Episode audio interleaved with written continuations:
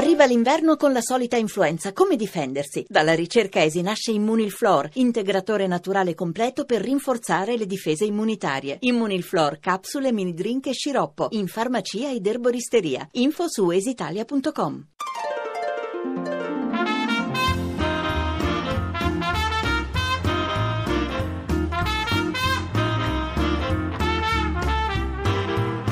Radio Anch'io.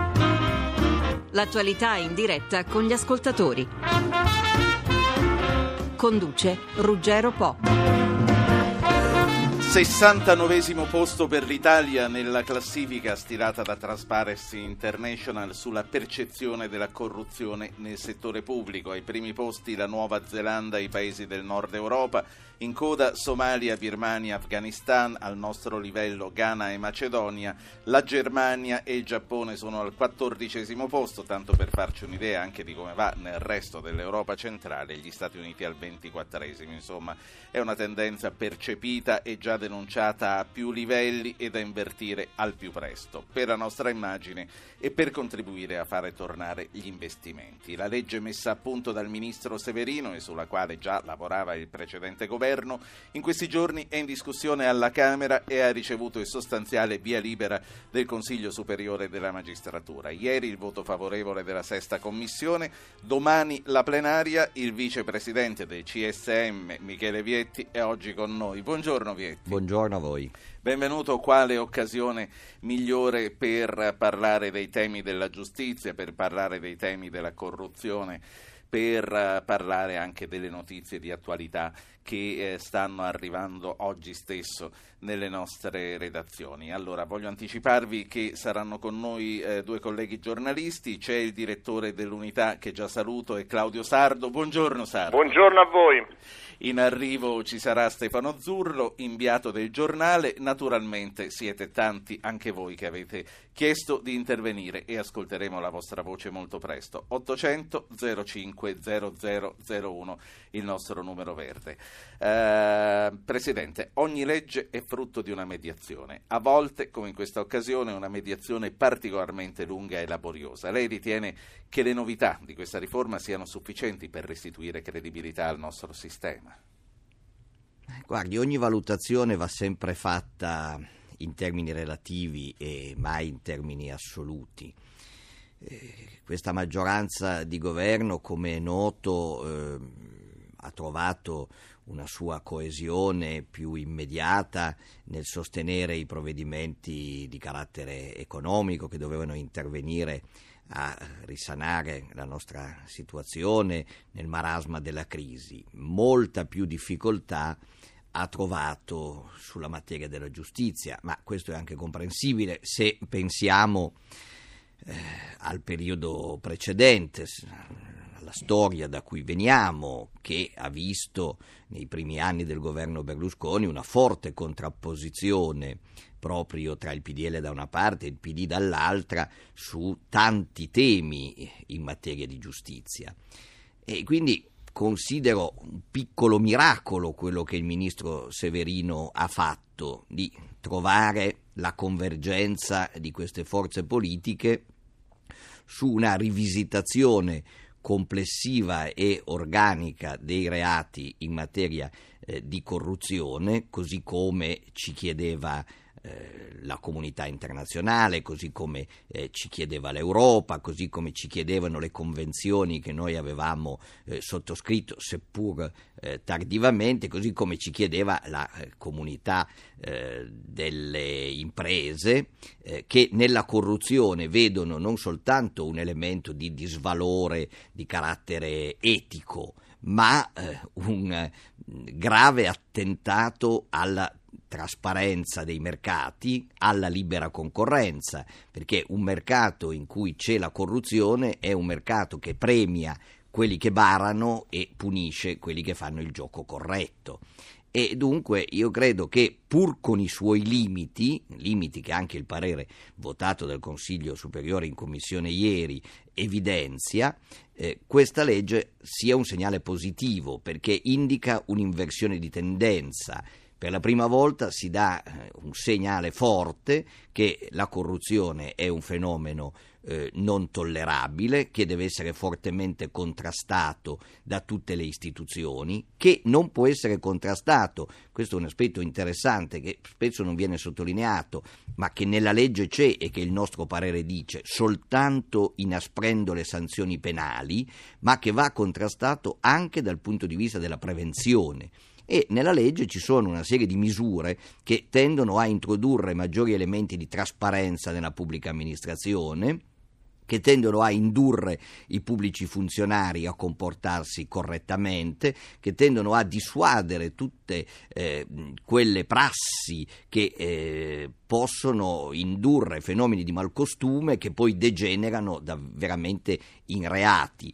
Eh, tutto questo è un, elemento eh, positivo, dopodiché eh, molti hanno sottolineato le cose che mancano, certo eh, mancano le norme sull'autoriciclaggio, certo forse è necessario procedere a una rivisitazione dei reati societari, eh, ma soprattutto eh, non c'è un intervento eh, radicale sul fronte eh, della prescrizione e quindi eh, sì. le sanzioni che sono state introdotte per alcune fattispecie nuove, penso alla corruzione tra i privati o i traffici di influenze, eh, hanno pene edittali basse che nell'attuale sistema della cosiddetta legge Cirielli, quella che ha sostanzialmente ridotto in modo molto consistente i termini di prescrizione, sì. Eh, rischiano di rendere di fatto eh, inutile intentare questo tipo di processi perché sono quasi destinati a morire prima ancora di partire. I tempi della prescrizione restano sicuramente un nodo e avremo tempo, e avremo tempo di parlarne con lei, con i colleghi giornalisti e con gli ascoltatori. Io passo immediatamente la parola a Claudio Sardo, ma prima eh, mi permetta,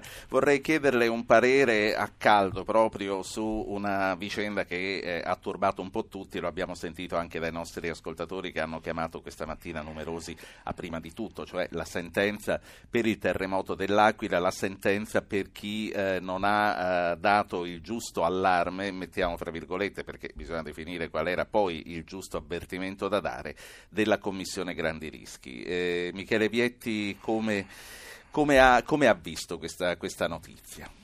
Ma come tutte le sentenze, eh, anzitutto eh, andrà letta nella sua parte di motivazione per eh, capire qual è il ragionamento logico attraverso cui i giudici sono pervenuti a questa eh, conclusione di considerare responsabili di omicidio colposo i componenti della commissione eh, grandi rischi.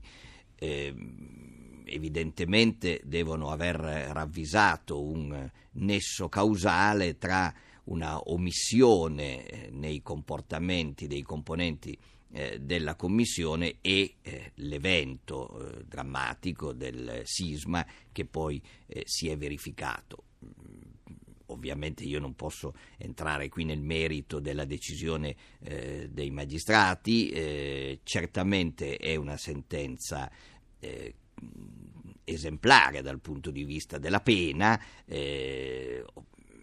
come sappiamo e come anche la prudenza eh, ci insegna, dovremo attendere anche gli ulteriori eh, gradi di giudizio per capire quanto la valutazione dei giudici di primo grado eh, terrà al vaglio poi dei gradi successivi di giudizio. Sì, d'altra parte poi abbiamo visto successivamente la primavera scorsa la reazione speculare quando gli stessi commissari dissero che nelle zone di Ferrara e di Modena sarebbero potuti tornare eventi di pari intensità e vennero messi sotto accusa, da quel punto di vista lì almeno non giudiziariamente, ma mediaticamente per un procurato allarme quindi i sindaci ebbero a risentirsi in quella occasione. Claudio Sardo, direttore dell'unità, lasciatemi ricordare anche che eh, ci si può ascoltare oltre che per radio e in streaming anche in video streaming sempre attraverso il nostro sito. Claudio Sardo, l'unità.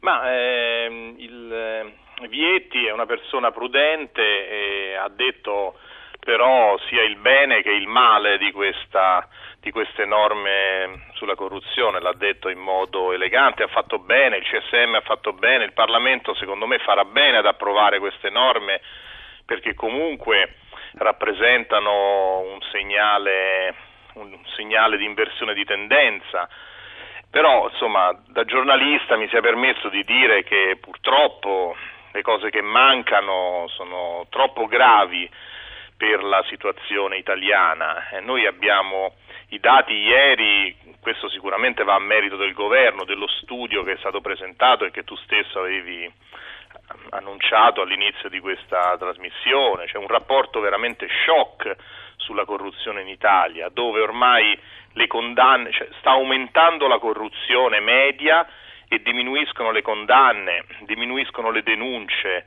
c'è uno scoraggiamento nel paese.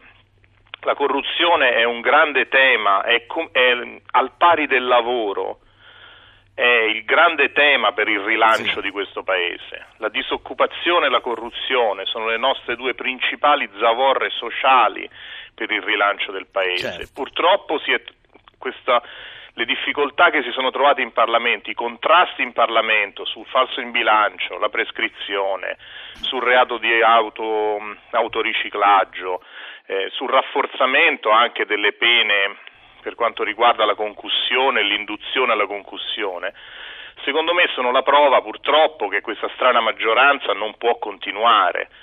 Questi, il tema del lavoro e il tema della lotta alla corruzione sono temi sì. cruciali di una maggioranza politica che dovrà, prossime, che dovrà costituirsi alle prossime elezioni e sulla quale dovrà rischiare la propria reputazione, la propria capacità di guidare il governo. Io una domanda volevo fare a Vietti, perché secondo me questo tema della corruzione, diciamo, le cose buone lui le ha elencate, ha elencato con grande onestà anche le cose cattive di questa legge, però secondo me sul, al fondo resta un tema, cioè il processo penale. Ora è chiaro che il nostro processo civile è talmente lento che la priorità per una riforma della giustizia seria non può che partire da lì, anche quello è un grande freno allo sviluppo sì. del Paese. Però il processo penale sta diventando un grande problema perché c'è un'enorme enfasi nella fase di inchiesta eh, in cui sembra che tutti sono eh, condanne, inchieste, eh, le persone vengono coinvolte. Poi nel momento in cui inizia il processo penale gli strumenti, quindi grande potere ai pubblici ministeri, poi nel momento in cui inizia il, il processo penale, eh, invece le difese sono in grado con manovre ostruzionistiche, eccetera, di far saltare, di, far, di non far finire il processo. Ma non si può dare meno potere ai PM nella fase iniziale e più potere all'accusa nella fase del processo, in cui almeno sì. le, si arrivi rapidamente Vietti. ad una sentenza. Vietti. Ma eh, Claudio Sardo mette il dito nella piaga, eh, io l'ho detto, la prescrizione a mio parere è il problema dei problemi. Eh, va, va, chiarito ovviamente che non stiamo parlando eh, di un vizio di questa legge, perché questa legge fa a suo modo una riforma alquanto organica di tutta la materia eh, della corruzione, calibra anche le pene secondo una, una logica e una proporzione, però ahimè si introduce all'interno di un quadro in cui l'istituto eh, della prescrizione eh, non funziona, o meglio, funziona troppo, perché ogni anno 170.000 processi vanno al macero, dopo che la polizia giudiziaria, il pubblico ministero, il giudice di primo grado, la Corte d'Appello, qualche volta addirittura i giudici di Cassazione hanno lavorato inutilmente.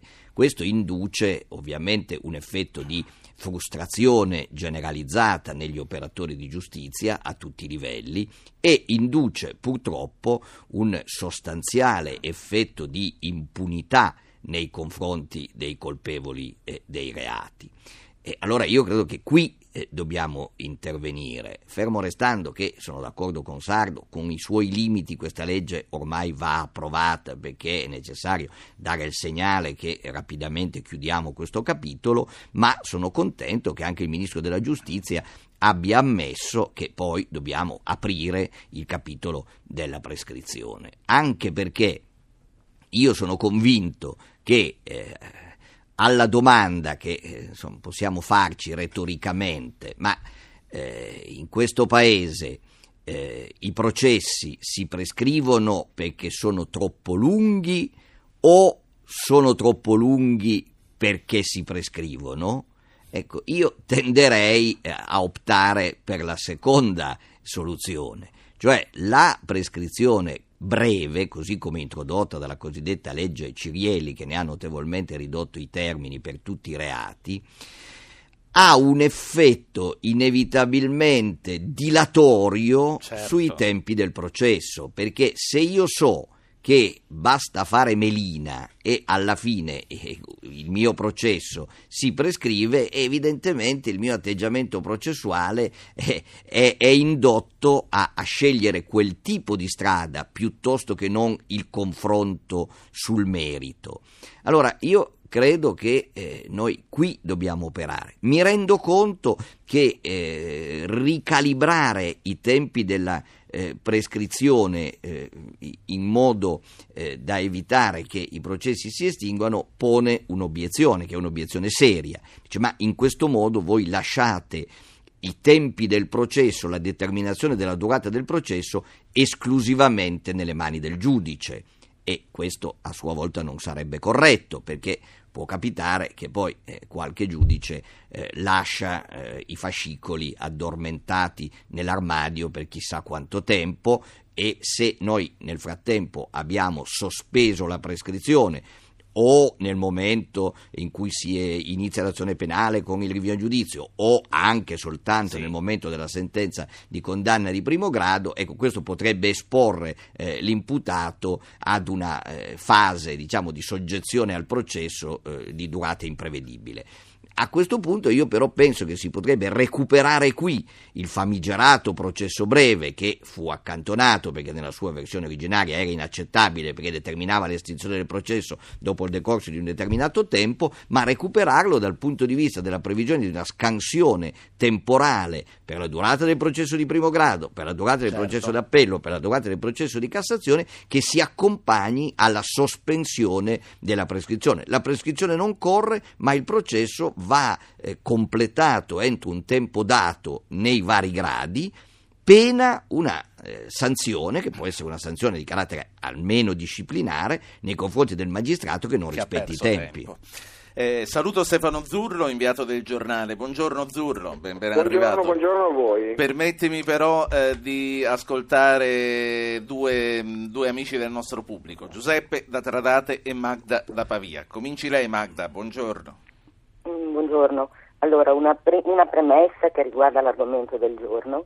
Allora, questo governo ha in prima istanza operato dei tagli lineari su dei temi molto gravi come la, mm, il lavoro, la pensione, che, erano, che meritavano una maggiore attenzione. Eh, mi meraviglia che in questa fase non si operi con lo stesso principio, cioè con tagli lineari per problemi molto gravi. Un secondo tema riguarda invece la durata dei processi, nel mio caso, mi riferisco al mio caso, dei processi del lavoro, che durano mediamente otto anni, lasciando in stand-by una situazione molto grave. Poi mh, mm, si risolvono in ultima istanza, ma questo causa una grossa penalizzazione che non viene mai compensata dal, in, ambito della sì. giustizia del lavoro, ma poi viene, viene mh, mm, demandata alla giustizia civile. Cosa in questo senso è possibile proporre. Grazie a lei signora Magda. Prima di rispondere a Magda eh, facciamo parlare Giuseppe di Tradate. Prego Giuseppe. Eh, buongiorno, eh, vorrei dire alcune cose. La prima è sulla, eh, sull'accorpamento dei tribunali che siccome si parla della lunghezza de, dei processi e tutto quanto, accorpandoli io ritengo che mh, se non ci sarà il personale adeguato per affrontare tutte le varie situazioni processuali. I tempi si allunghino ulteriormente, lei dice. L'imbuto si, fa più piccolo. Sì. Nella direzione di prescrivere sempre più eh, cause. Allora, il, nostro problema giudiziario, dal, da cittadino parlo, non da esperto, sì. è quello che le, eh, dovrebbe funzionare e i cavilli, i cosiddetti cavilli, perché ho avuto prova eh, come testimone in alcuni processi, una virgola fuori posto rimanda di sei mesi, un anno, due anni. Cioè è pazzesco questa cosa qua. Allora, eh, eh, il cittadino normale, come sottoscritto, sì. chiede che intanto i politici nel caso dell'Aquila dovrebbero stare zitti, soprattutto quelli che erano al governo, perché avevano fatto promesse sul terremoto dell'Aquila e abbiamo visto cosa, le macerie che non sono c'entra ancora... con la condanna di ieri, però sì. Sì, no, non c'entra. Sì, però la chiedo, la chiedo di concludere per permettere eh, anche. no, eh, no, perché qualche politico si è espresso dicendo eh, che gli scienziati non faranno più il loro dovere, scapperanno tutti. No, le responsabilità, chi ce le ha se le deve assumere. Eh, che sbagli in buona fede è un dato di fatto, che sbagli in Sì. malafede peggiora la situazione. Le chiedo un Eh, aiuto, mi arrivi a eh, una conclusione, così io passo la parola al nostro ospite, sì. Finisco con una domanda. Eh, è poss- pronto? Sì, sì, Eh, eh, finisco con questa domanda. È possibile avere una legge sulla giustizia che chiunque la legga A è A e B è B? Perché questo è un dato fondamentale. grazie. Grazie. Allora, eh, Presidente Vietti. Già il Vangelo diceva il vostro parlare sia sì sì no no, ma ahimè sono passati duemila anni, troviamo ancora molta difficoltà a metterlo in pratica, soprattutto dal punto di vista della legislazione. No, mm, la, la- la prima radioascoltatrice faceva riferimento ai processi del lavoro.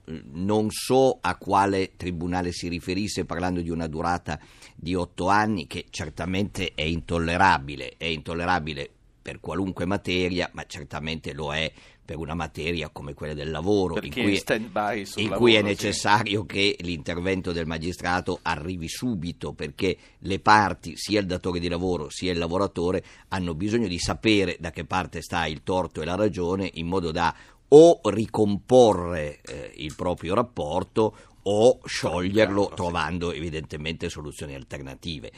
Debbo però dire a onor del vero su questo che ci sono eh, invece situazioni esemplari, mi riferisco al Tribunale di Milano dove i processi del lavoro durano non otto anni ma otto mesi in primo grado e quindi come dire, sono fatti in tempi assolutamente ragionevoli. Questo è uno dei problemi del nostro paese in cui la giustizia funziona a macchia di leopardo. Noi speriamo che con la diffusione delle cosiddette buone prassi eh, che il Consiglio eh, promuove in modo molto intensivo, noi riusciamo a raggiungere una migliore uniformità. Accorpare i tribunali. Accorpare i tribunali mi rendo conto che è un, eh, un- tema delicato perché tocca il nervo scoperto di tutti i campanilismi, perché ciascuno è affezionato al suo tribunale, così come ciascuno è affezionato al suo ospedale, alla sua scuola, alla sua università, al suo aeroporto.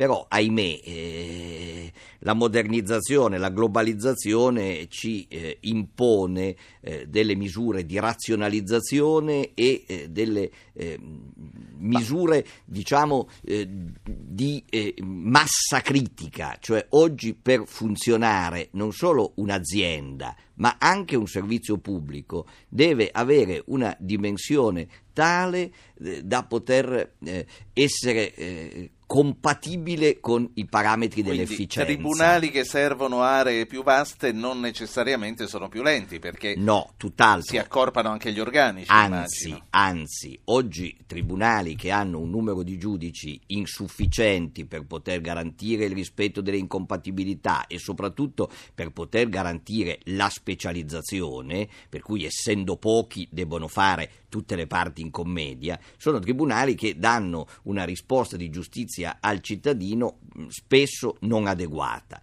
Allora, l'opera che il governo ha fatto con il consenso del Consiglio Superiore è un'opera meritoria perché dopo 60 anni che se ne parlava, noi abbiamo messo mano a una geografia giudiziaria che risaliva all'Ottocento, cioè che rispondeva alle logiche di quando ci si spostava Sì. a cavallo tra un ufficio e l'altro. Ora, l'accorpamento di questi di questa trentina di tribunali e di procure darà vita ad uffici di medie dimensioni in cui sarà possibile praticare la specializzazione e soprattutto ad una distribuzione più razionale delle risorse sul territorio. Non c'è il pericolo che il radioascoltatore lamentava eh, di mh, carenze di personale, anzi il Ministero ha fatto un calcolo che attraverso questa operazione si dovrebbero recuperare circa 700 magistrati e quasi 5.000 unità di personale amministrativo, compresa la revisione dei giudici di pace evidentemente, che eh, eh innestato su uffici di medie dimensioni, che saranno quelli accorpanti, eh, dovrebbero dare un servizio più efficiente oltre che una migliore specializzazione. Allora, 800 05 0001, continuate a chiamarci, anche qui sono ricomparsi i cavalli come quelli di Obama nella discussione contro Romney, è la giornata. Stefano Zurro, il giornale, prego.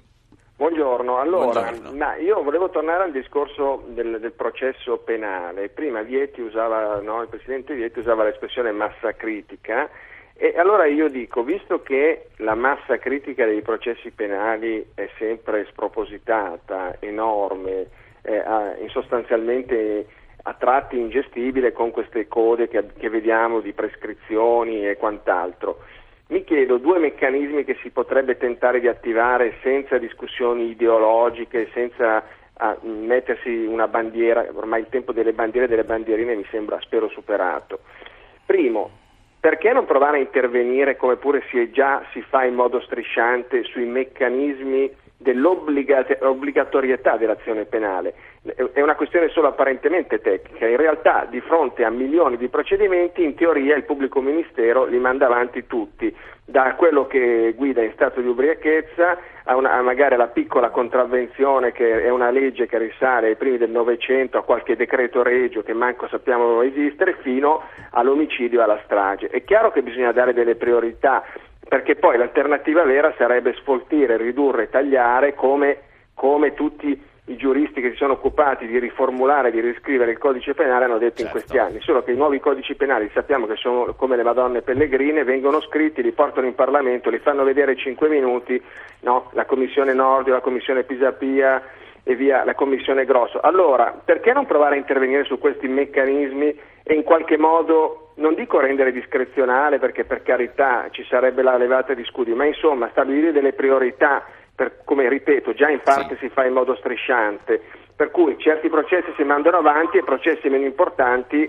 eh, evidentemente vengono accantonati. E secondo punto, e ho finito, come incidere maggiormente sulla valutazione professionale dei magistrati, cioè ci sono quelli che lavorano moltissimo e credo che siano la stragrande maggioranza, e poi però ci sono, come dire, altri che lavorano meno, altri che insomma tirano a campare, questo è un tasto, sì. un, do, un tasto dolente, io credo che se con controlli più stringenti, più forti si sono Diamo. cominciati a fare, ma insomma vanno a intensificarsi, potrebbero ottenere ottimi risultati. Diamo Grazie. la parola al Presidente Vietti, da questo punto in poi invito tutti, eh, ascoltatori intervenuti, l'ospite, a interventi un po' più sintetici, così più gente ha tempo di parlare. Presidente. Non è facile essere sintetici perché Zurlo pone due temi mm, molto, molto seri, molto importanti e anche molto complessi. Comunque provo a essere telegrafico. Eh, certo, eh, è impossibile eh, far passare attraverso l'attuale processo penale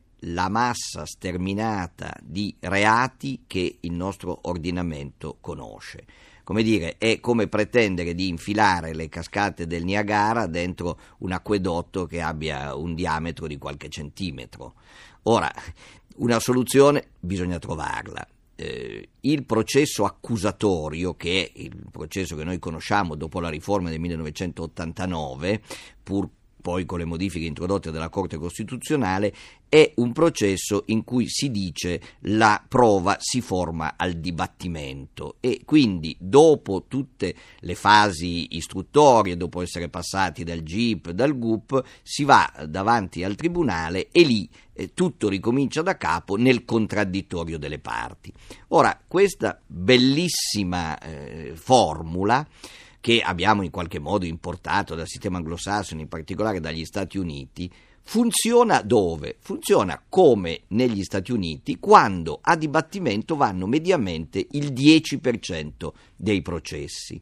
Da noi vanno il 90% dei processi e dunque quello è uno strumento processuale che non è idoneo a smaltire questa enorme quantità di contenzioso penale. Allora noi dobbiamo fare anzitutto una scelta, cioè dobbiamo dirottare l'80% dei processi penali verso i riti alternativi, come capita nei sistemi dove il processo accusatorio funziona. Non possiamo pensare di farli passare tutti dal dibattimento. Secondo, eh, Zurlo dice, e non ha torto, ma questo dipende anche da questa eh, obbligatorietà dell'azione penale che induce il pubblico ministero a perseguire tutto e tutti. Io personalmente sono affezionato all'obbligatorietà della, dell'azione penale come questione di principio, perché credo che risponda a un fondamentale principio di uguaglianza che sta nella nostra Costituzione e sarei preoccupato se la rimettessimo in discussione. Penso che invece sia giusto intervenire e intervenire finalmente in modo serio sul versante della depenalizzazione visto che il pubblico ministero è eh, costretto a perseguire tutti i reati che il legislatore eh, gli eh, mette di fronte, allora il legislatore veda di eh, evitare di criminalizzare un numero sterminato di fattispecie. Tutti in ogni convegno parlano di depenalizzazione, poi tutti tornano in Parlamento e ogni giorno introducono sì. un nuovo reato. Questa è una schizofrenia tutta italiana. Le valutazioni professionali. E certo, eh, è una, una, preoccupazione del vicepresidente del Consiglio Superiore della Magistratura che si facciano valutazioni serie eh, sulla laboriosità, sulla preparazione, sulla eh, attitudine dei magistrati. L'ordinamento giudiziario ci offre lo strumento, le valutazioni ogni quattro anni nella carriera dei magistrati. È nostro impegno e nostra responsabilità farle e farle seriamente. Prima eh, mi sembra che Zurlo stesse ribattendo, eh, però Zurlo... Eh... No, no, era, una, era, solo una battuta, dicevo, eh, ero d'accordo sul fatto della depenalizzazione, da quando scrivo... Sì di questi temi sento sempre dire che stanno depenalizzando, certo. sono come le auto blu, no? De- diminuiscono e poi aumentano sempre. Fermiamoci qui. Sono d'accordo, sono d'accordo, con te, che dobbiamo fare? allora, eh, ci sono altri ascoltatori, poi ritorno a, mm, ritorno a Sardo, a Claudio Sardo. Uno eh, manda un sms, è Marco da Milano, dice quando scatta il termine della prescrizione non potrebbe valere la sentenza dell'ultimo grado? Teniamolo in sospeso, sentiamo dalla sua viva voce quello che ci dice Roberto da Roma. Roberto, buongiorno. Ah, buongiorno a lei e a tutti gli ascoltatori e al presidente del vicepresidente del Consiglio Superiore della Magistratura. Volevo soltanto dire questo, si ricorda sempre che la giustizia lenta non è giustizia. Allora di fronte a questo allarme dei processi per la corruzione si ricorre come sempre alla legge, anche se con Tangentopoli abbiamo visto che con quelle leggi hanno fatto molte di più benissimo. E ah, ora si pensa soltanto, l'unico problema è di allungare la prescrizione. Questi processi la gente vuol sapere in pochissimi, un anno o due, chi sono i corrotti e chi sono i corruttori, sì. soprattutto se politici, e vengono condannati. Attualmente si arriva a una prescrizione ai sette anni e mezzo per i reati lievi e portarli ancora oltre significa autorizzare alla giustizia lenta che non è giustizia. Certo. Quindi Vabbè. non dico di accorciarli, ma per carità non allargare questa prescrizione. Eh, eh, casomai creare dei canali privilegiati per questi sì. processi, la gente deve sapere in un anno o due i corrotti chi sono, i corruttori. Co- e, si è espresso magnificamente, signor Roberto. Grazie. Allora, Presidente Vietti. E innanzitutto Beh. c'era Marco che diceva non si può far valere la sentenza dell'ultimo grado utile. Beh, questo francamente non mi sembra, non mi sembra praticabile perché eh, la, la, prescrizione, come dire, eh, estingue eh, il, eh, il, reato e, e, di conseguenza il processo e, e dunque eh, non possiamo scegliere un grado intermedio a cui attribuire eh, l'efficacia di sentenza definitiva perché è esattamente l'opposto di quello che l'istituto eh, vuole ottenere, cioè quello che non certo. si arrivi alla sentenza definitiva. E a maggior ragione si perderebbe o si acquisterebbe tempo per... Uh, comunque, beh, è una cosa in, Indurrebbe o, o, altri effetti dilatori. No, io credo che viceversa eh, si debba studiare un meccanismo, e così rispondo anche all'ultimo ascoltatore, in cui si contemperi da un lato l'esigenza che mentre pende il processo la prescrizione non corre questo induce tutti a eh, cercare di ottenere rapidamente una pronuncia nel merito, perché io credo che l'obiettivo di tutti i protagonisti del processo non sia quello di farlo morire, ma sia quello di arrivare all'accertamento della verità. Questo dovrebbe essere l'obiettivo non solo dello Stato che deve perseguire la sua pretesa punitiva, non solo della parte civile che vuole sentirsi rendere giustizia, ma anche dell'imputato che dovrebbe avere un interesse a far decidere al giudice se è colpevole o se è innocente. E allora eh, facciamo, sospendiamo la prescrizione eh, mentre si celebra il processo e eh, definiamo delle scansioni temporali certe entro sì. cui i gradi del, del, giudizio devono essere celebrati. Penso che questo contempererebbe eh, allora, tutte le due esigenze. Prima di tornare a Claudio Sarde dell'Unità mi prendo un attimo la palla io e vorrei eh, chiederle sulla riforma della diffamazione o come viene chiamata la legge Sallusti che da oggi si comincia a discutere in commissione. Per cancellare lo spettro del carcere al giornalista si propone di alzare sensibilmente le sanzioni pecuniarie, pena in grado di fare chiudere anche un giornale di dimensioni medio-piccole. Qual è il giusto bilanciamento, Presidente Vietti? Ah, questa è una materia anche qui molto scivolosa in cui ho sentito dire di tutto, dalle contumelie contro il legislatore eh, fascista eh, alla lamentazione contro eh, la persecuzione dei reati di opinione. Ora, qui il legislatore fascista non c'entra niente, perché per la verità il eh, vituperato codice Rocco prevedeva nel caso di eh, diffamazione a mezzo stampa la pena alternativa tra quella detentiva e quella pecuniaria. Fu una legge del 48, quindi come dire, già a Costituzione repubblicana eh, vigente che la pena fu eh, introdotta in modo cumulativo, quindi sia eh, la detenzione sia eh, la sanzione pecuniaria. Poi dobbiamo stare attenti a non confondere i reati eh, di opinione eh, ovviamente eh, non, non, possono e non vanno mai perseguiti, con la diffamazione che consiste nell'addebito di eh, un, un, reato eh, ad altri, il che eh, francamente eh, mi pare difficile da legittimare. Dopodiché è evidente che se viene, viene eliminata la sanzione della detenzione, in qualche modo se come io credo, dobbiamo continuare a ritenere che addebitare ad altri un, un reato sia un comportamento eh, socialmente riprovevole, eh, dobbiamo agire sulle pene. Io non entro nel merito delle proposte di legge se quell'innalzamento eh, di pene eh, pecuniarie è adeguato, non è adeguato, se deve colpire soltanto il giornalista, se deve coinvolgere anche la responsabilità solidale dell'editore.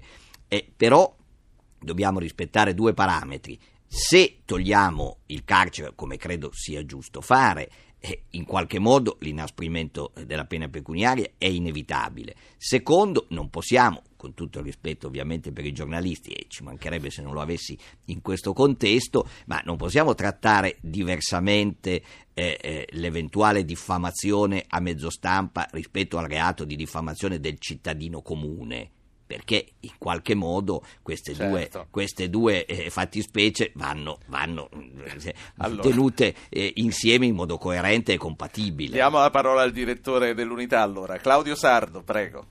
Ma in questa discussione sono state dette tantissime cose che condivido. Io volevo soltanto sottolineare l'emergenza sociale, l'emergenza economica che, viene, che, viene, prodotta da questa inefficienza della macchina della giustizia. Cioè, dati, io volevo ricordare solo alcuni dei numeri che sono stati ieri portati dal, dal, rapporto del governo sulla corruzione. Nel 2008 ci sono state 295 condanne per corruzione e dieci anni fa invece le condanne furono 1700. In, nel, in un solo anno, nel 2010, c'è stato un calo di oltre il 33% di persone denunciate per corruzione, mentre lo stesso governo dice che l'indice di corruzione del Paese in dieci anni è cresciuto di quasi del doppio. C'è uno scoraggiamento del Paese di fronte a queste inefficienze. Io credo naturalmente che le responsabilità del governo precedente siano gravissime perché eh, ha usato tutti gli interventi sì. della legislazione sulla giustizia per una difesa eh, da alcuni processi che, lo, che, investivano il Presidente del Consiglio. Ora però bisogna correre, cioè è diventata un'emergenza nazionale. Le cose che ha detto mh, il Presidente Vietti, eh, secondo me alcune di queste vanno assolutamente fatte in tempi rapidissimi. Il, il, il prossimo governo, visto che diciamo, il governo Monti è in grado di fare soltanto questo, quello che porterà sì. in Parlamento e comunque diciamo, consideriamolo un primo passo benevolmente, eh, ma il tema non è il rapporto tra la politica e la giustizia. Ecco, io vor- spero che questo che nel Paese, nell'opinione pubblica passi questo, questo principio. È una questione che riguarda la certo. società italiana e l'economia italiana, perché la corruzione politica è figlia di, una, eh, di un grado di intossicazione del sistema che ci sta portando a fondo. Presidente. Non c'è dubbio che eh, ci sono elementi di, di grave preoccupazione perché, eh, come tutti questi rapporti, compreso quest'ultimo del governo, eh, ci dicono un tessuto sociale in cui allinea la corruzione, in cui la corruzione rischia di diventare sistema, in cui la corruzione si fa addirittura organizzazione eh, con eh, intermediari continuamente all'opera è eh, un sistema che mina non solo la nostra competitività dal punto di vista economico, ma mina anche la nostra coesione sociale, perché un popolo non può stare insieme se non si ha la certezza che le regole ci sono, che le regole vanno rispettate e che chi viola le regole viene punito. Su questo però, ecco, non facciamoci l'illusione che sia possibile eh, risolvere eh, la questione soltanto in termini di repressione penale. Qui c'è bisogno di un grande scatto di orgoglio nazionale per recuperare un'etica pubblica e su questo ci vuole un impegno non solo della magistratura che ahimè interviene quando ormai i buoi sono scappati dalla stalla, ma della politica a cui tocca l'azione di prevenzione, di tutte le istituzioni, ma direi di più, di tutti i cittadini. Cioè questo recupero di una moralità civica è ormai un imperativo categorico. Certo, bisogna che il legislatore adegui eh, gli strumenti in modo che eh, chi viola le regole sia tempestivamente sanzionato. Però abbiamo bisogno anche di uno sforzo diciamo, del, del, dei partiti, della politica che eh, ci aiutino veramente il Paese a recuperare eh, una dignità rispetto anche agli scandali di cui siamo stati testimoni nel, nelle settimane, nei mesi scorsi. Le leggo altre due mail. Flavio da Roma dice: Un reato commesso da un rappresentante del popolo a tutti i livelli andrebbe punito penalmente con pesantissime aggravanti che scoraggino sul nascere anche il solo pensarlo. L'attuale decreto non mi pare che vada in questo senso. E poi c'è Salvatore da Roma che eh, riflette su questo. Se chi deve denunciare la corruzione viene punito come chi corrompe, che vantaggio si ha a denunciare? Ma quest'ultimo è uno degli elementi di eh, riflessione critica che anche il parere del Consiglio eh, superiore contiene. Eh, adesso senza entrare troppo nel, nel tecnico, ma la figura classica, tipica della concussione è stata, come si dice in questa legge, spacchettata in due fattispecie diverse. L'una, la concussione per costrizione, che è punita eh, con una pena più severa e l'altra è la concussione cosiddetta per induzione, che è punita con una pena leggermente più bassa. E effettivamente eh, eh in questo secondo caso si rischia eh, l'effetto di dissuadere eh, diciamo, la, la, persona eh, coinvolta nella concussione per induzione dal denunciare eh, il reato perché rischia di eh, finire a sua volta eh, in, coinvolto nel reato stesso.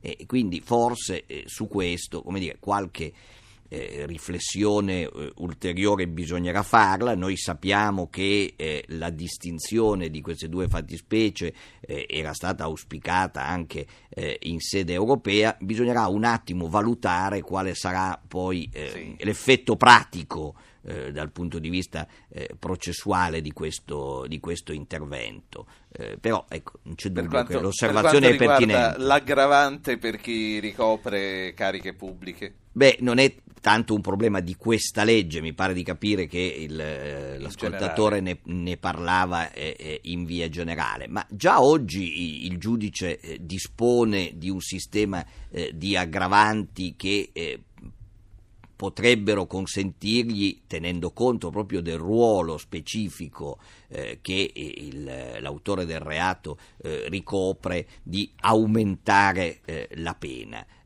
Probabilmente eh, bisognerà forse metterla in pratica questa opportunità. Prima, prima tornare... Non c'è dubbio che chi eh, ricopre cariche pubbliche abbia una responsabilità eh, maggiore, non tanto penale ovviamente, ma una eh, responsabilità civica maggiore. Senta, in questi giorni stiamo assistendo con tanta attenzione e tanta partecipazione a quello che sta succedendo negli Stati Uniti per l'elezione del Presidente. Rimanendo negli Stati Uniti, secondo lei l'elezione popolare dei giudici come in America non, dovrebbe, non potrebbe dare maggiore legittimazione alla magistratura?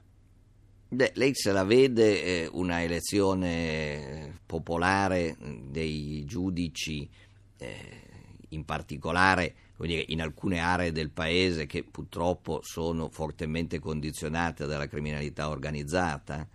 Eh, cioè, ce la immaginiamo una campagna elettorale in cui il rappresentante del pubblico ministero eh, si fa propaganda eh, promettendo non maggior rigore ma immunità per tutti? Ecco, io credo francamente che il nostro Paese eh, non sia idoneo per sperimentare eh, l'elezione dei magistrati. Credo che sia stata saggia la scelta del nostro Costituente di sganciare completamente il magistrato dal consenso e dal gradimento popolare. E dal gradimento popolare. Il magistrato deve perseguire eh, la verità, ovviamente la verità eh, processuale, non quella fenomenologica o sociologica e lo deve fare con piena e totale imparzialità. A questo serve la garanzia dell'autonomia e dell'indipendenza, eh, ma direi che legarlo o condizionarlo al consenso rischierebbe di mettere fortemente in discussione la sua imparzialità. Stefano Zurlo, il giornale.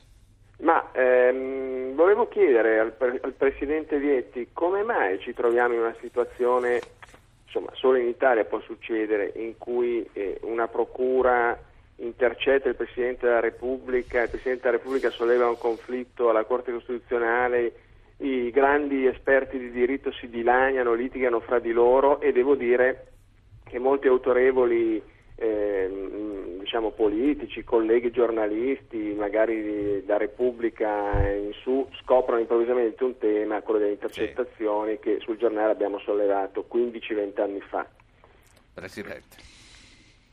Ma anche il tema delle intercettazioni evidentemente è un uh, tema uh, che uh, ci portiamo dietro da troppi anni. Ne abbiamo parlato forse fin troppo e ahimè non è stato fatto niente. Io da sempre sostengo che questo è un argomento su cui sarebbe necessario che il legislatore eh, intervenisse per ricalibrare una soluzione che eh, mantenga questo indispensabile strumento di indagine, ma nello stesso tempo eh, garantisca anche la riservatezza delle eh, persone, in particolare di quei soggetti che eh, non sono coinvolti nelle indagini e eh, magari soprattutto fanno affermazioni che non sono pertinenti pertinenti o non sono eh, rilevanti rispetto all'indagine stessa, il tutto eh, senza pregiudicare la libertà di stampa. Mi rendo conto che è un punto di equilibrio complesso, però ci si era arrivati molto vicini, ormai sono almeno tre legislature in cui ci, ci arrovelliamo in questo, intorno a questo tema, mi sembrerebbe che le soluzioni siano tutte sul tappeto, si tratterebbe di avere la volontà politica di scegliere. Dopodiché eh, il conflitto di attribuzione non va drammatizzato, eh, la norma che riguarda la distruzione delle intercettazioni sì. è una norma che presenta qualche, eh, qualche eh, diciamo, qualche vuoto, eh, mi pare fisiologico che la Presidenza della Repubblica abbia chiesto alla Corte Costituzionale di eh, decidere eh, qual era l'interpretazione corretta. Direi che è una vicenda che eh, non va drammatizzata e aspettiamo fiduciosi che la Corte eh, nei primi giorni di dicembre decida. Ci rimangono 5 minuti, tre ascoltatori, due mail e uno lo sentiremo in voce. Alfonso da Roma scrive, resto del parere che alla base di qualsiasi provvedimento anticorruzione ci dovrebbe essere la ripenalizzazione del falso in bilancio, reato alla base della costituzione dei fondi neri, eccetera, eccetera. Poi, Rino da Sondrio, si legge di falsi invalidi denunciati per furto aggravato e quindi obbligati al rimborso delle somme indebitamente percepite. Mi chiedo se la legge anticorruzione preveda sanzioni per i componenti delle commissioni presso gli enti pubblici preposti a esaminare e sospettati di eh, partecipazione in un qualche modo. Maurizio da Genova, parli lei, buongiorno. Buongiorno e grazie del vostro servizio. Una cosa molto semplice, io chiedo come cittadino di non dover spendere per altre persone che vanno in carcere, ma avere un, poter avere un servizio civico da parte di queste persone che vengono condannate a dare una mano a chi ha bisogno. Sarebbe una bella alternativa, ci permetterebbe di risparmiare e fare una riforma eh, veramente all'avanguardia per l'Italia. Quindi carcerati al servizio civile, lei dice? Senz'altro, sì, sì, ce n'è tanto bisogno. Presidente. Ma per quanto riguarda il falso in bilancio, vorrei ricordare che per la verità non è mai stato depenalizzato. Il falso in bilancio è rimasto un reato, semplicemente con la riforma del 2001 furono graduate diversamente le pene, furono introdotte eh, delle soglie si può discutere, eh, passati ormai più di dieci anni, se quelle soglie erano adeguate o meno, si possono eh, tranquillamente abbassare dal punto di vista poi del far scattare eh, il reato, tutto questo non mi scandalizza, ma direi che su questo conviene che non ripetiamo dei luoghi comuni. Eh, le commissioni dei falsi invalidi, beh, è evidente che se si dimostrasse che i commissari eh, sono stati corrotti, verrebbero colpiti dalla eh, nuova legge anticorruzione. Il carcere, il carcere è un'emergenza drammatica eh, di questo paese. Eh, abbiamo troppi eh, detenuti, eh, purtroppo troppi detenuti per eh, reati eh, medio-piccoli eh, e viceversa troppi processi che per questioni magari più rilevanti non riescono ad arrivare ad una sentenza definitiva. Allora io credo che a parte la depenalizzazione che ho già invocato eh, ampiamente, noi dobbiamo prevedere anche una graduazione delle misure eh, alternative al carcere. Non si può pensare che tutto venga sanzionato con il carcere. Ci devono essere dei comportamenti che per eh, il loro minore allarme sociale possono essere eh, puniti con delle misure alternative come per esempio quello di svolgere lavori socialmente utili. Anche la proposta eh, attualmente in discussione al Parlamento di eh, incentivare, incrementare la cosiddetta messa alla prova va in questa direzione. Due minuti, domanda flash, risposta flash. Non candidabilità dei condannati e commissario anticorruzione. Procederanno in leggi a parte e anche qui non sarà una passeggiata. Rema contro. Qual è la sua posizione? Eh, io credo che in questo particolare momento storico, visti i fatti di cronaca, sarebbe un bel segnale eh, se eh, la politica eh, approvasse rapidamente eh, una norma che vietasse di candidare i condannati sia alle prossime regioni, elezioni regionali che sono imminenti in alcune parti del paese, sia soprattutto alle prossime elezioni politiche. Eh, passare attraverso una legge delega comporta eh, dei tempi inevitabilmente lunghi e il rischio che si intervenga eh, quando ormai forse è, è troppo tardi. Credo che eh, i cittadini non perdonerebbero alla politica il fatto di non aver eh, almeno fatto pulizia nelle liste. Dopodiché anche qui io non credo tanto alle preclusioni di legge. Eh, penso che i partiti dovrebbero essi stessi darsi regole eh, molto più ferree di quelle che derivano dal codice penale, alzando eh, di molto l'asticella e della moralità e della competenza eh, rispetto semplicemente a chi si è eh, reso colpevole di aver commesso dei reati. Eh, apprendo che, dai giornali di stamattina che la figura del commissario anticorruzione è stata eh, stralciata dal provvedimento o così eh, dovrebbe essere andato dal, eh, dalla legge sulla eh, stabilità. ricordo che questa materia della corruzione ha bisogno di misure preventive e un'autorità che in via preventiva eh, intervenga sull'apparato della pubblica amministrazione per eh, evitare eh, fenomeni di eh, corruzione, per monitorare eh, la, la, posizione dei, eh, dei, pubblici dipendenti sarebbe molto, molto utile, molto efficace.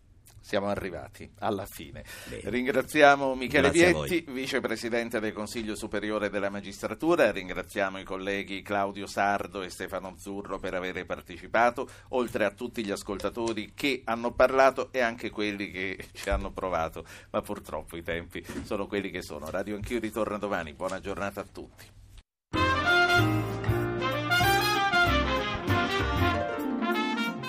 Avete ascoltato Radio Anch'io. Ha condotto Ruggero Po. Regia di Anna Posillipo. Assistenti al programma Valentina Galli, Francesca Mechelli. Coordinamento tecnico Massimo Vasciaveo, Gottardo Montano.